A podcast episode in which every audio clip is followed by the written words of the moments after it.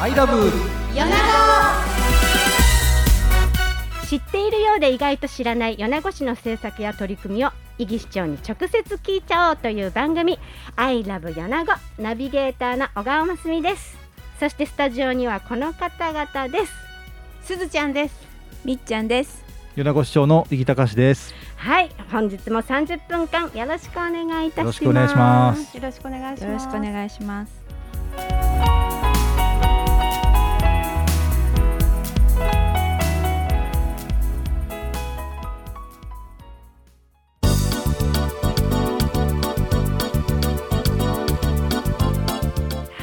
よろしくお願いい季節になってまいりましたね。はい。やっぱ春と秋はいいね。いいね。個人的には。いや私も個人的にはいい。いい肌は。いやでも夏もね海だ冬はスキーだとかねいろいろいいこともありますけども。はい。秋というところで。はいそうですね。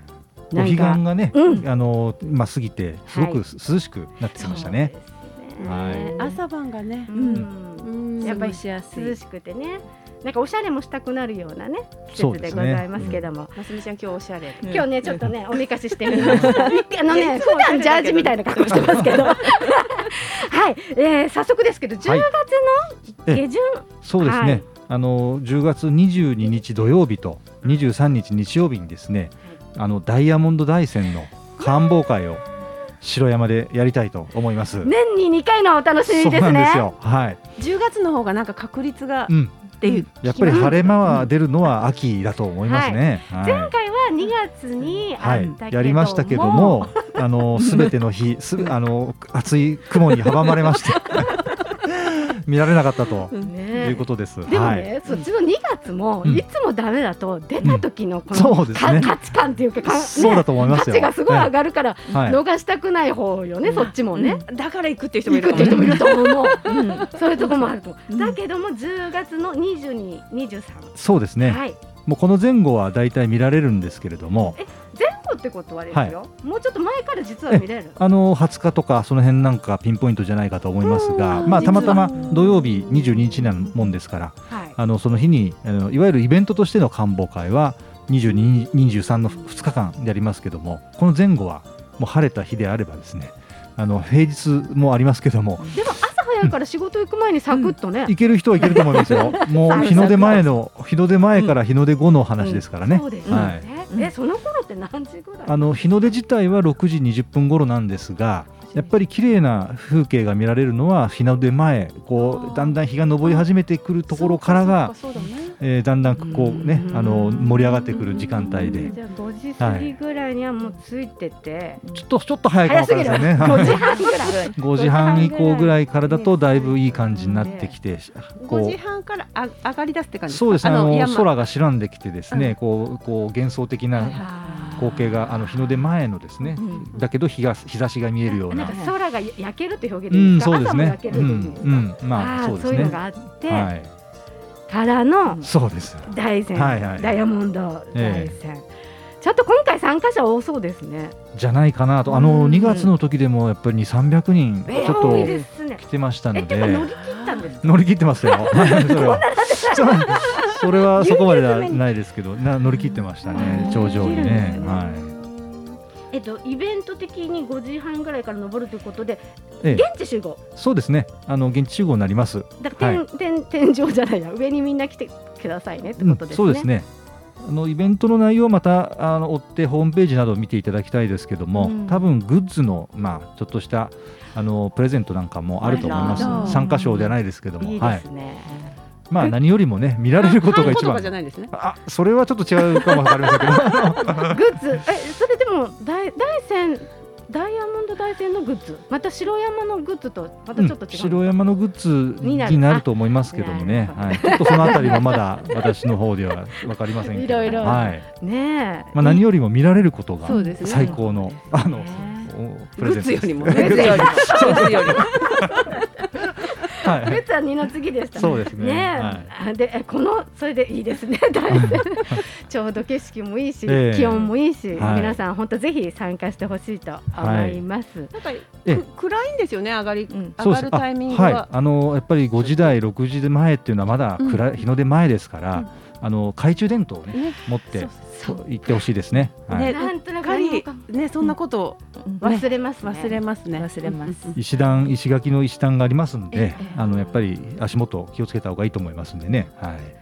運動靴皆さん着用で。そうね、うん滑ったりね天候によっては朝うん。朝はね、うん。つるつるしてます、そうですね。ちょっと濡れてるとああの気をつけないといけないですね。朝露的な、うん。ね。気温差からくるね。うん。はい。というところえそれで話全然変わっちゃうんですけど、どうですか？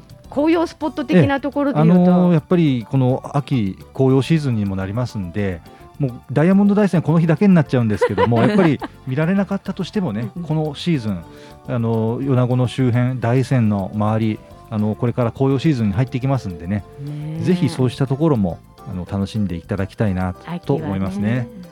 大山はこう多面体だから、うん。ねこううんどこからの面で、うん。うん。あの楽しむか、三面か四面ぐらいねそうですね。いろんなところがあ楽しめるりますからね。ね見えはい方違うし見え方違うしね、うん。うんえっ、と敬老の日がそうなんですね。ったところで。先月でしたけども、うんはい、19まあ、先月は19日が敬老の日でしたがはい。この日ですね、うん。えー100歳を迎えられたお年寄りあごめんなさい100歳以上のお年寄りですけどあの高齢者の方ですけども、うん。鳥取県内に728人いらっしゃいました。でも多くない、ね多いこれですね。ね年々増えてます、うん。でうん。米子市も150人そのうちですね、えーですからこれも増えていますねちなみになんですけど、はい。米子市150人の、まあ、100歳以上の高齢者いらっしゃいますが、えあの男女比ちょっとはい。申し上げておきますと、ええ男性が12人で女性が138人なんですよ。あらーごめんね 市長。お墓参り行く。なえーもう。何に顕著なんでしょうね。こんなに？もうこの年齢になると圧倒的にね、うん。女性が優位ということで、はい。ねうん。どうねあいいのかな？女性、長生きしてまあこの数字を聞くとね、うんだん男性が多分気の毒に見えるんじゃないかなと思いますけど。いや本当そんなに差が出るのね比率の。そうですね。もう1割切ってますね。あのこれどうも県の方もね、うん。同じような数字、似たような数字です。はい。結局寿命がこれだけ違えば、そうう。ん。もう120歳ぐらいまでいくうとん。相当、うん。その、うん、まあ100そうですね。ね120なかなか。120歳じゃない100 100歳。もうすいません、え気 気持ちが先走って。100歳でした。はい。100歳以上の方も本当多いし、でも年々増えてますね。でも100歳以上でもすごいお元気な方もいらっしゃいますええ元気な方もいらっしゃいます。んただやっぱり課題はその、えー多くの方が少なからぬ方があの施設に入っておられますので、いかにまあ健康のままで、うんえー年を重ねられるかといわゆる健康寿命ですね。はいここが大切になってくるということなんです。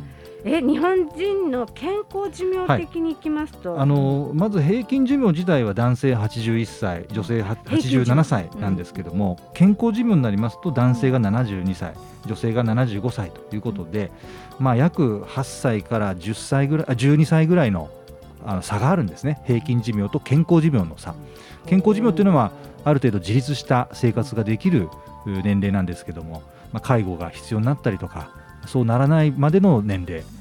ここがあのポイントと言いましょうかね、えーいかに健康で長生きするか。これからの課題ですね。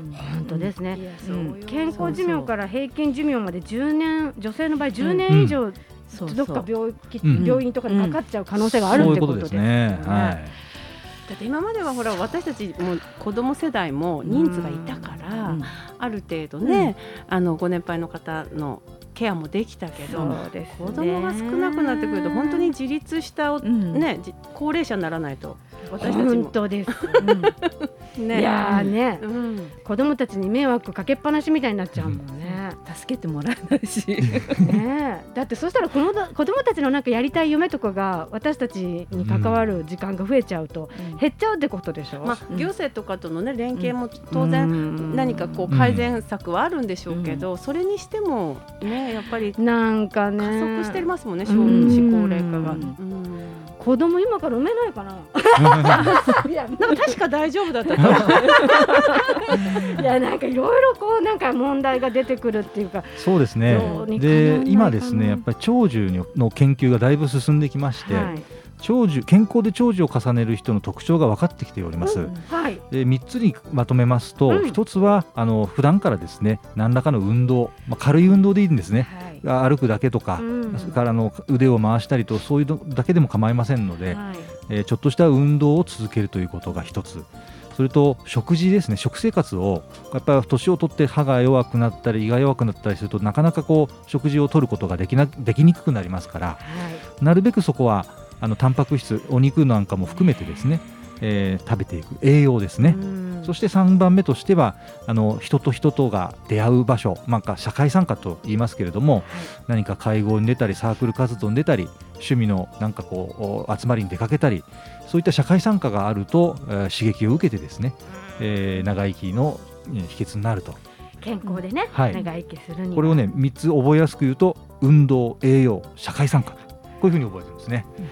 はい。でもこなんとなくわかりますよね。うん。うん。あのシンプルに、うんそうだなって、ね。うん。そうそう。うん。なんか会話もね社会参加の中で、やっぱり会話がとっても大事ってこの間ちょっと聞いたんですよね。うん。やっぱりそうだと思いますコミュね。ニケーションっていうのかな、はい。会話を取る、うそれが社会参加のこう一つのこう、うん。ねなんか理由というかね。うん。やっぱ人と触れ合うと、うん。なんかそこですごい心が豊かになるように思うんですよね。だからなんだ今回のコロナのねこのね、うん。引きこもるみたいなのはちょっとうん寿命にも影響してんじゃないかあと思ってみたり。れその通りでして、うん特におあの高齢者にとってはですね出会いの機会が少なくなるっていうのは、うん。非常にこのお健康に対する影響というのは大きいと言われていますね。やっぱメンタルケアは社会参加うんな感じしますよね。まあ、だから五感を使う。う運動も含めてね。ねそうですねなん。かはいはい。っていうところで、はい五感五感。曲曲に行きたいと思います。耳使っていただいて耳使っていいですねそうですね。はいあの今日はですね、はい松山千春さん。の銀の雨という曲をお願いしたいなと思います。どうぞ。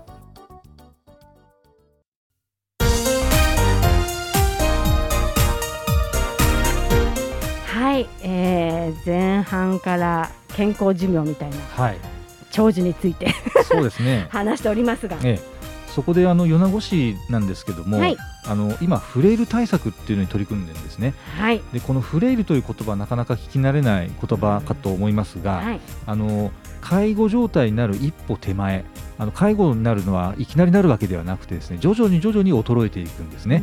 その徐々に徐々に、えー、加齢に伴って衰えていく、はい。この段階をフレイルというふうに言います。フレイル。この頃ちらちら耳にするようになってきましたけど、あまだまだっていうところではありますよね。まだまだ浸透はしてないと思います。ん。で、あのそれでまずその米子市ではですね、はい、あの長江地区。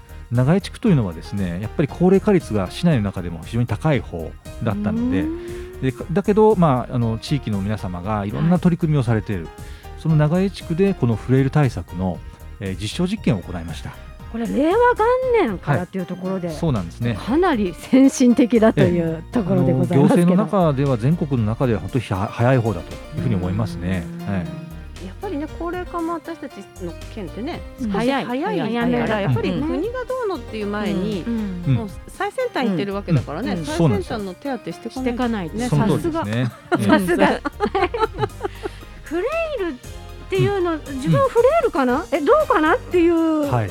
ね年配の方？この証言だとですか、そうなんです。まずね、うん。フレイルチェックをするというところからがスタートなんですね。ははい。い。どこで？あのこれ市内のですね、はいあのコロンブスという会社がありまして、そこがそのチェックをするうん。システムといいましょうか、あのアプリを作ったんですね。アプリ？アプリというか、まあそうですね、あの、えを設置するなんか、機械はい。ーそれでまあフレイルチェックをまあその長井地区で行いました。でその結果ですねはい。531人の人があの受験をして受診受診をしていただきまして、はい。そのうち、えー、55%の291人の人は健康だったんですが、うんあのえー92人17%の人がフレイルと診断されました。でかつもう一つですね148人その間になるんですけども28%の人がプレフレイルフレイルにさらになる手前というような言葉ですけどあもーじゃあもうやっぱ半分近く、そうですね。の人がやっぱりそのフレイルあるいはそのフレイルになるえー状況がああ。るというふうに診断をされました。六でも64歳以上でって書いてますね。そうですね64歳以上の方を対象にしましてですね。介護認定受けてない。はい。あでも要介護認定受けてなくても、うん。もう半分もうそう。半分近くの人が、もうそろそろなってしまいますよっていう感じだったということですね。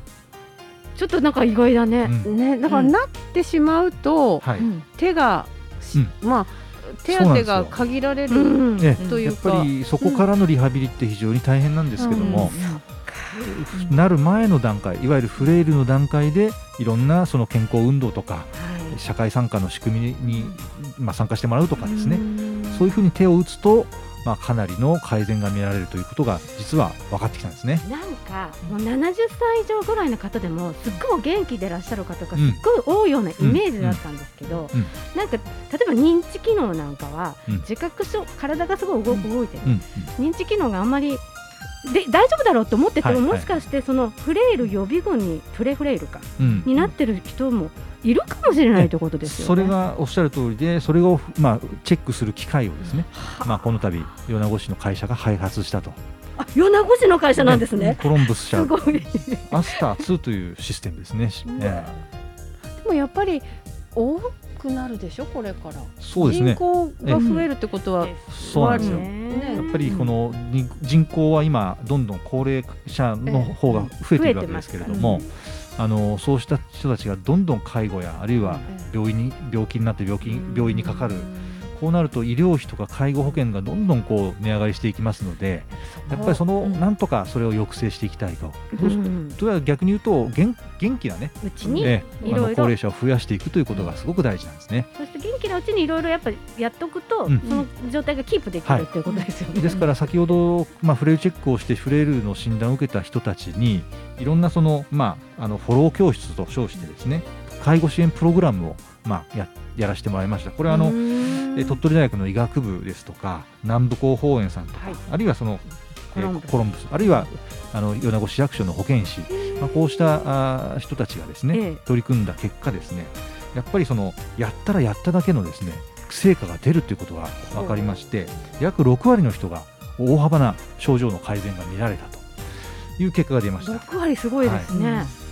えそのフォロー教室の内容的なことはどんなまあ、こと例えばするんですか、体を動かす運動実技であったりとか、まあ、それに伴って体力測定を経過的にやったりとかあるいは栄養指導ですね、えー食事の指導だとかそれから脳の活性化をするような何かプログラム。それと口咀嚼をするっていうのがすごく大事なのでい。わゆる口腔機能ですね。口腔機能。の向上プログラム。これもいろいろあるんですけども、まあ、あの口を動かしたりとかあのは具体的に歯の検診をしたりとか意外とね、盲点になる、うん。ねさっきええ運動とこう、えっと、栄養運動とと栄養。社会参加。でこの栄養っていうところがなんか、まあ、もちろん取ればいいとは思うんだけれども、んですね。意外とお口の問題でってね、はい。さっき、そうか。仮面切れない昔はですねやっぱり歯が悪くなったり胃が弱くなったりしたら柔らかいものを食べましょうっていう、常識だったんですけども、今はできるだけあのタンパク質含めたお肉とかえーそういったものもちゃんと取りましょう。できるだけですね、だ硬いもんね、うん。あ少々硬め、ねそのためには歯も丈夫でなければいけないということですね、歯も痛くなってから行くんじゃなくってやっぱ定期的に、はい、あの検診検診ですね。年に2回から3回ぐらいあの歯の掃除をねしていただくと非常にこの健康を保つためには重要なあー要因になると思いますよ。うん。どうですかみっちゃん歯ですあ、言ってますよ、私は。言ってます？言ってます。歯大事だも。うんん美味しいものをね、ずっと食べ続けてると思うから。自分の歯の方が美味しく感じますよね。そうですね、まあ、もちろん今あの入れ歯なんかも随分と、うんあの進歩してますけれども、えーまあ、できればね自分の歯で噛めると一番いいなとは思いますね。ご年配の方がね、うんあの歯の影響でうん食事がこ細う、く美味しく食べれないから食が進まないとかっていうこう連鎖があるんでしょうね、きっと。そうですね、そこのところをなんとか連鎖を断ち切るためにも、えー元気なうちからね手を打っていくっていうのが大事だと思いますね。行きましょう。はい。つ連れていかないといけないね。そうねそうですね。年配の方も、おじいちゃんおばあちゃんとかね、うん60、70歳ぐらいだとまだまだ平気なんて思いうんがちですけど、はい。そういう微妙な年齢の方々こそ意識的にっていう。あの早い人30代で歯周病出てきますんでだからあの若いうちからですね定期的にあの歯石除去あのスケスケーリングとか言いますけども、ああしたものをですね歯医者さんで、えーやってもらうと長くねあの楽しめると思いますよ。なんか歯医者さんってなんか音といいね、なんかねちょっと、イメージねねイメージ。なんかうーんと思っちゃうけど、うん。健康のためです。そうだから運動は意外と今最近言われるから、うん。頭にあるんですけどね、うん。その栄養そこですね。もうそれから社会参加そそれが3つがこい、そうです。あの三つ。う、なると、え。もう数段また、うん。ねあの例えば運動するしに行く場所がみんなが集まる場所だったら運動と社会参加がねね一緒にできるっていうそういうのもありますから。はい。なるほどね。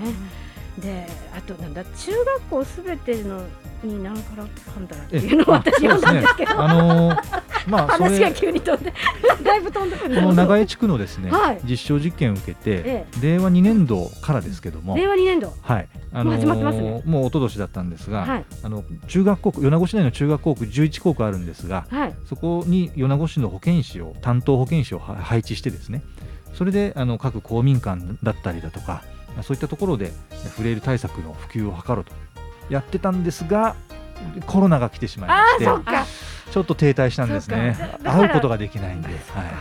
フレイル対策、うん。やっぱり公民館とかに行くのがやっぱり一番まずは、そうですね。そうなんです。だけど公民館の館長さんたちにお聞きすると参加者の8割方が女性なんですね。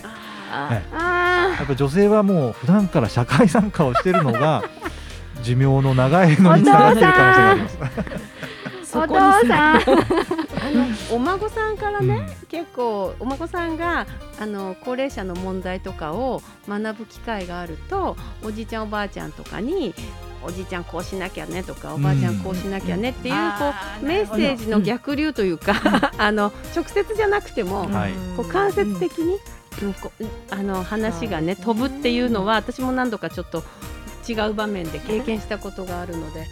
なんか子供さんたちにも、ね。あのフレイルのことは知ってほしいね。だから地域の社会参加するとすべて良くなるような気がしてきますしたね。ね。なります。ははい、循環循環、うん。皆さんしていきましょう。というところでございます。最後いつもね質問コーナーでございますよ、今日はね何にしようと思っててやっぱ行楽シーズンでなんとなく遊園地を思いついたんですよ。い。、はい。で遊園地に行ったらジェットコースターは乗る派ですか？乗らない派ですか？あのずっと乗る派だったんですけど、子供とある時あの大阪の枚方パークに行って、はい。ものすごいなんかしんどくなりましたよ。もう年だなと思ってね、それは身体的に？身体的に。ああそうか、うでで G がこうふわってなるやつがね。子供の頃は好きだったんですけどね。なこの年になって乗るとですね、なかなかちょっと耐えられないものがあるなと。はい。どうですか？皆さんすずちゃんは？いや私しばらく乗ってないけどもしかしてそそれそれになってるかもなって今思だよね、うんうんですかみつさんうちもししばらく乗ってないけどもともと嫌な人あなので。ーもともと嫌派ね。私も大好き派です。今ねどうなんだろう？乗ってない。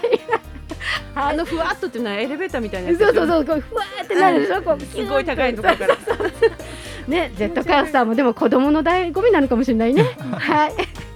今日は、えーフレイル対策のことをのね主にお届けしてまいりました、えー小川真澄とすずちゃんとみっちゃんと。米子市長の井木隆でした。ありがとうございました。ではまた次回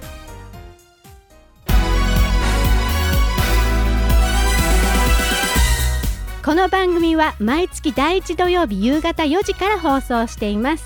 聞き逃しちゃったという方この時間にはどうしても聞けないという方にはいつでもどこでも聞けるポッドキャストで番組を公開しています。過去に放送されたものも聞いていただくことができますのでそちらもチェックしてみてください。アクセス先はダラズ FM のホームページをご覧ください。I love 米子次回もお楽しみに。